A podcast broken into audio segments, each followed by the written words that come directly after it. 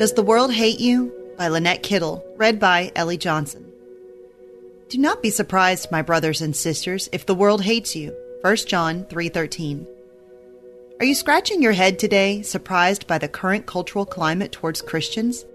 Are you hearing reports of singing being banned inside churches and worship services forbidden within the building?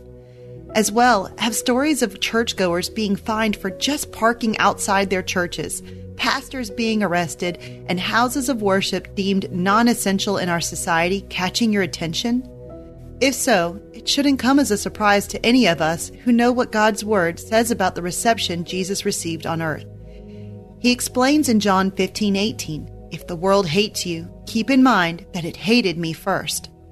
Still among Christians, there seems to be a disbelief at what is happening in our society, as if they don't understand and didn't see it coming. But like Proverbs 29:27 explains, the wicked detest the upright. Yet in today's culture of trying to get the most likes, views, and followers on social media, many believers have become more interested in gaining cultural love and approval than dealing with the hate sure to come when we love Jesus more than we love the world.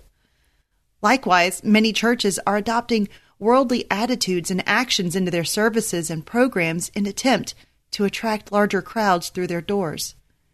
However, in doing so, are Christians losing sight of what it means to follow Jesus? Are pastors leaving their congregations malnourished in the Word of God as well as unprepared to face a hateful world?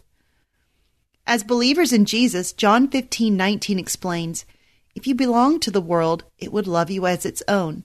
As it is, you do not belong to the world, but I have chosen you out of the world. That is why the world hates you. Isn't being chosen by Jesus and belonging to Him worth being hated by the world? Still, wanting to be popular and liked by people more than being known as belonging to Jesus isn't a new thing. John 12:43 describes how, yet at the same time many even among the leaders believed in him, but because of the Pharisees, they would not openly acknowledge their faith for fear they would be put out of the synagogue, for they loved human praise more than the praise from God. Growing up as a pastor's kid, it didn't take long for me to figure out how when other kids discovered my dad was a pastor at a local church, most didn't hang around for long. Feeling rejected and left out, I learned how to skirt the issue and avoid mentioning his ministry. Yet, Funny how, unlike me, my future husband walked around high school wearing a big wooden cross around his neck and carrying his Bible everywhere he went. Interestingly, his boldness and willingness to be rejected by others for his faith was one of the main things that drew me to him. Now I realize how, even though I thought I truly loved God growing up, my actions seemed to point to my loving human acceptance more. Like I thought growing up, maybe there are those who truly believe they love God most but are living more concerned about being liked by people than being known as a believer in Christ. If during these chaotic and unstable times you find yourself surprised by the world's hatred towards Christians, ask what Galatians 1:10 urges. Am I now trying to win the approval of human beings or of God? Or am I trying to please people? If I were still trying to please people, I would not be a servant of Christ. If the world does hate you, be encouraged by Jesus' words in Mark 13 13. Everyone will hate you because of me, but the one who stands firm to the end will be saved.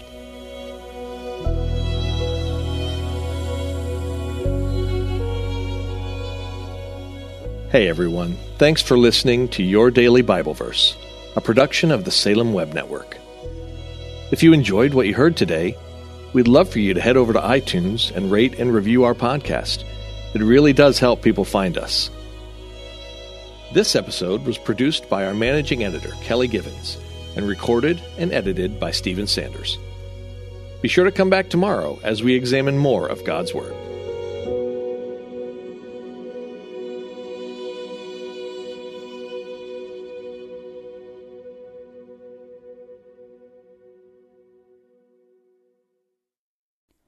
Christmas. For most kids, it's the most joyful time of the year. But this Christmas, 1.5 million children will spend the holiday separated from a parent because their mom or dad is behind bars. Prison Fellowship Angel Tree needs churches in our communities to volunteer to bless local children with a gift, the gospel, and a loving message from their parent. I believe this is an incredible opportunity for our listeners to share the love of Jesus this Christmas.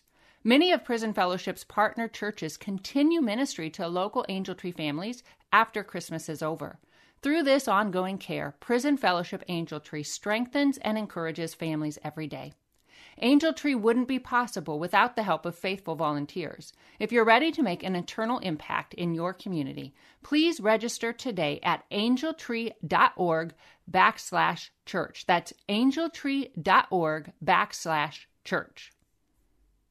Miracles are everywhere. Let our adventure begin! Discover PureFlix, your premium streaming service where faith and family values come home. Ready to have some fun?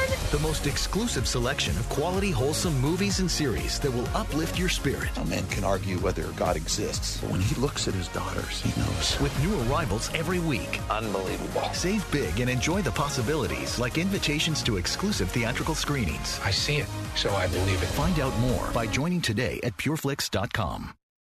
Do you ever hear sayings make their way through the culture and the church that seem nice in theory, but are actually theologically problematic? My name is Shara Donahue, and I'm the host of The Bible Never Said That, a podcast where we examine these popular sayings under the lens of biblical truth. We cover sayings like, God won't give you more than you can handle, time heals all wounds, and follow your heart. We also spend time exploring how people use Bible verses out of context. If you want to grow in discernment and truth, join us and subscribe at lifeaudio.com.